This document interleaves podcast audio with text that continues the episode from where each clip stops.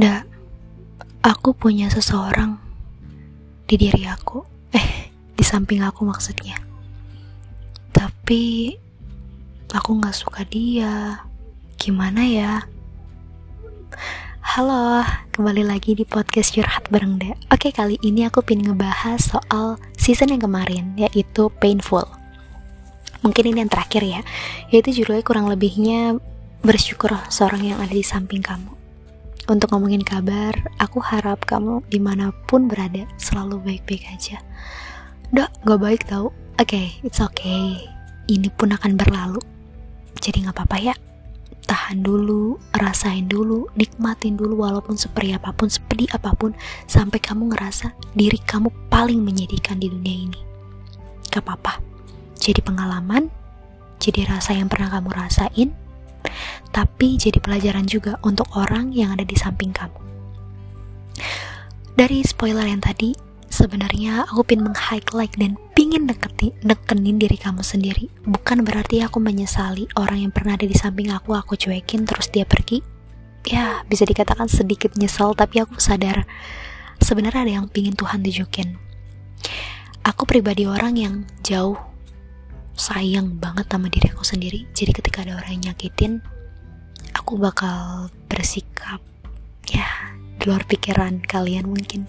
Di luar pikiran kamu ya aku pinginnya adil gitu loh. Jadi aku ngasih rasa yang menyakitkan ke orang itu dan jauh dua kali lipat. Bukan dari Tuhan tapi aku yang seolah digerakin sama Tuhan. Kayak ada skenario gitu loh. Oke okay, oke okay, itu harus jauh-jauh ya aku pernah. Gak bersyukur ada orang di samping aku. Tapi jujur, sebenarnya awalnya aku nyesel, tapi pada akhirnya sebenarnya aku masih bisa kok ngandalin diri sendiri. Walaupun pada ujung-ujungnya kita nggak bisa loh hidup sendiri. Kita nggak bisa melulu sendiri. Karena ada satu timing di mana kita butuh apa ya unek-unek yang pingin ada respon ada ada ada solusi ada saran atau gak timing di mana ketika kita lagi bingung mau mutusin dua pilihan kita harus mau pilih yang mana. Walaupun kita tahu speknya satu pilihan pertama kayak gimana pilihan kedua kayak gimana tapi pingin ada orang yang meyakinkan aja gitu dari atas kedua pilihan ini.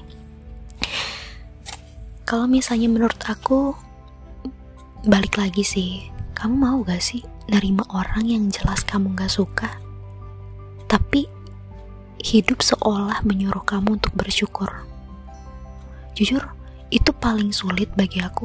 Karena gini, kemarin itu aku kehadiran orang baru, kenalan, ya tahulah sendiri dunia maya. Tapi jujur, kehadirannya dia tuh ngeganggu ke aktivitas aku. Kayak dia mintanya selalu fast respon, kayak seolah ngedorong aku untuk tetap cepet balasnya.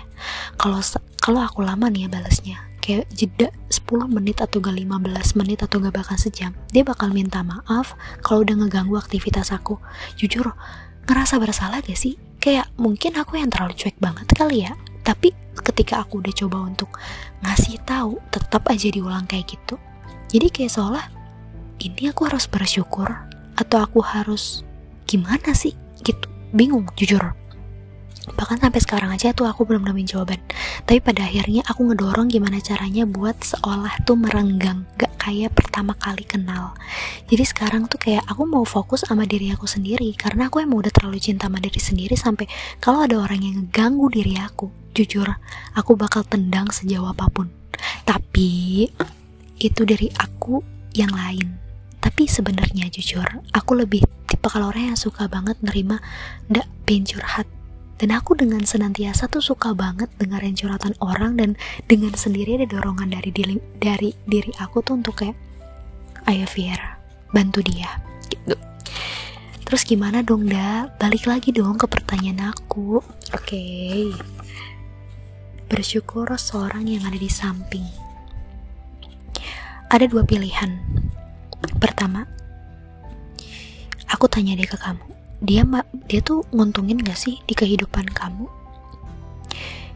kalau misalnya nguntungin bersyukur terima aja kehadirannya walaupun ada beberapa karakter, sikap dia, entah dari wajahnya, entah dari stylenya kamu gak suka, tahan.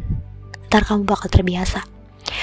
Hal yang ganjel dan gak buat kamu nyaman, tapi ternyata ada keuntungan. Karena bagi aku keuntungan itu bisa nutupi kekurangan. Itu loh kayak kerugian. Kayak misalnya stylenya tuh jelek, tapi dia tuh speknya bagus gitu loh. Itu bakal nutupin. Jadi dengan sendirinya diri kamu pun bakal terbiasa. Pilihan kedua, aku tanya ke kamu, kamu tipe kalau orang yang gak apa-apa gak sih kalau dia pergi? Coba kamu bayangin deh kalau dia pergi. Kayak nguntungin atau merugikan atau biasa aja atau ngerasa kalau kehadiran dia tuh kamu ngeganggu kayak tipe kal aku. Gimana menurut kamu?